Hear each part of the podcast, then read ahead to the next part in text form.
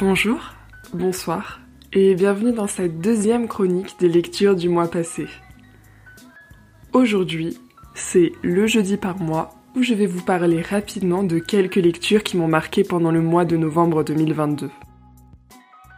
Au menu, de la non-fiction, un journal d'un nouveau genre, un roman jeunesse, un roman young adulte et un coup de cœur 2022.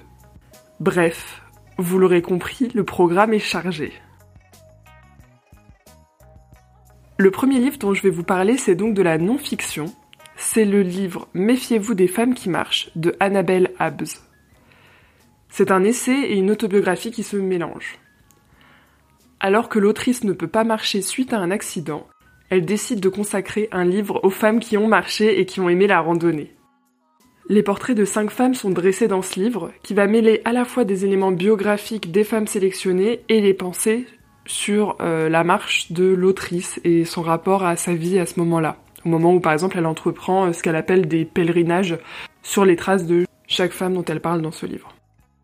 L'ensemble, c'est un ensemble qui est agréable et qui est intéressant. On a un gros chapitre euh, par portrait.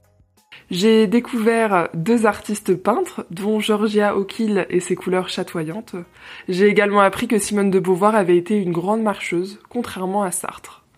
C'est un livre qui donne envie de lire et de marcher en abordant des sujets divers euh, au passage, comme la solitude, la mort, la peur, la liberté et le danger. Le deuxième livre dont je vais vous parler, c'est Journal de nage de Chantal Thomas de l'Académie française. J'adore nager.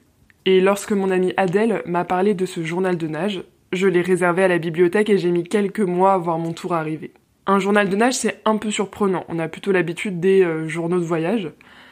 Mais c'est en fait un prétexte pour se livrer pendant une période particulière, celle après l'arrivée du Covid, et pour s'interroger sur son rapport au corps pendant cette période. Après le confinement de 2020, c'est une période à laquelle l'autrice n'a pas pu aller nager, Chantal Thomas décide de tenir un journal pour écrire ce qu'elle ressent sur la nage libre, qu'elle pratique de manière très assidue à Nice, dans la Méditerranée. Je pense que ça aurait pu être un coup de cœur, mais j'ai été déçue par le fait que ce soit juste un journal. Bien sûr, la nage est présente, surtout les descriptions de la mer, et c'est très bien écrit, les descriptions sont très jolies, mais j'ai tout de même regretté le manque de fil narratif. C'est donc un livre agréable à lire, car très bien écrit et très court, mais sachez qu'il n'y a pas vraiment euh, d'intrigue euh, ou de fil directeur euh, très très marqué dans ce, dans ce récit. En tout cas, je vous le recommande si vous voulez partager des sensations de nage avec Chantal Thomas. Le livre suivant, c'est un livre young adulte. Renegades de Marissa Meyer, que j'avais vu passer au début sur les réseaux sociaux. J'avais beaucoup aimé la relecture steampunk de Cendrillon qu'avait fait l'autrice dans sa saga Cinder, et j'ai donc lu ce roman young adulte avec curiosité. Pour tout vous dire, c'est rien d'incroyable, mais c'est une histoire de super-héros et de vilains qui est très agréable à lire, avec de la romance, des pouvoirs et des identités secrètes. J'ai été bon public et je me suis laissé emporter dans ce premier tome, je lirai d'ailleurs avec plaisir les tomes suivants lorsque je pourrai me les procurer. Pour information, hors internet, je lis pas vraiment beaucoup en anglais et là c'était un plaisir de bouquiner ce roman dans sa version originale. Surtout qu'il faut noter que le titre français est beaucoup moins vendeur, ça s'appelle Le Gang des prodiges. Pour les amateurs et amatrices de super-héros, de romance et d'identité secrète, je pense que vous allez passer un bon moment, même si ce n'est pas le livre le plus surprenant de l'univers. J'ai également lu Les services compétents un roman autobiographique de Yegor Gran sur le KGB dans les années 60 en URSS.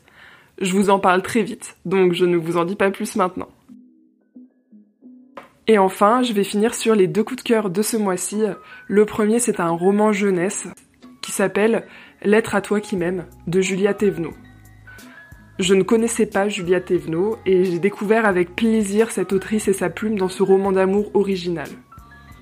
Pénélope, l'héroïne, a 17 ans elle est dans un groupe de musique, et lorsque le nouveau garçon du groupe, Ilyes, tombe amoureux d'elle, elle se retrouve à devoir se justifier. En effet, même si elle apprécie beaucoup son prétendant, elle n'est pas attirée par lui. C'est donc une non-histoire d'amour qui déjà avait attiré mon attention dans son thème. Et j'ai trouvé le sujet très délicatement et très bien abordé. On suit Pénélope dans ses justifications, ses doutes, sa douleur, sa colère. Et c'est un livre qui est très bien écrit, qui m'a beaucoup fait penser à Songe à la douceur de Clémentine Beauvais, qui est selon moi un superbe roman d'amour. Le lien d'ailleurs entre les deux autrices ne doit pas être complètement hasardeux car les remerciements sont faits à Clémentine. En tout cas, merci à Juliette Evenot pour ce beau roman jeunesse qui aborde des thèmes importants et j'ai hâte de lire Bord de terre, son premier roman qui a l'air complètement différent. Ah non, pas douter, je vous en parlerai lorsqu'il aura été lu. Le dernier livre, c'est L'Odyssée de Sven de Nathaniel Jan Miller et qui est un vrai coup de cœur 2022. Je pense que je consacrerai un épisode entier à ce roman qui, a priori, n'avait pas grand chose pour me plaire et qui m'a complètement transporté dans les fjords du Svalbard en compagnie de Sven, un ermite au XXe siècle. Les personnages sont subtilement décrits et on s'attache beaucoup aux différentes personnes qui croisent la route de Sven. En tout cas, c'est une lecture qui fait voyager et je vous la recommande. Merci beaucoup à Anna de la librairie Mazette de m'avoir conseillé ce roman. C'était vraiment un succès dans la recommandation. J'ai adoré et je le recommande à tout le monde. J'ai lu d'autres livres, mais je vous parle ici que de mes lectures préférées du mois, et c'est déjà une jolie sélection pour ce mois de novembre. Et vous, vous lisez quoi en ce début du mois de décembre? Vous aimez ce que vous lisez? Qu'avez-vous pensé de cette chronique? Comment étaient vos lectures du mois de novembre? Et vous voulez me recommander quelque chose peut-être? Bref, pour me contacter, n'hésitez pas à m'envoyer un mail à lacroqueusedelivres.org. Vos retours me sont précieux. Je vous retrouve lundi comme d'habitude pour partager une nouvelle chronique. Ce sera sur Les Facétieuses, un roman jeunesse de Clémentine Beauvais, et j'en profiterai pour vous partager mes livres préférés de cette autrice. À très vite, et merci pour votre écoute.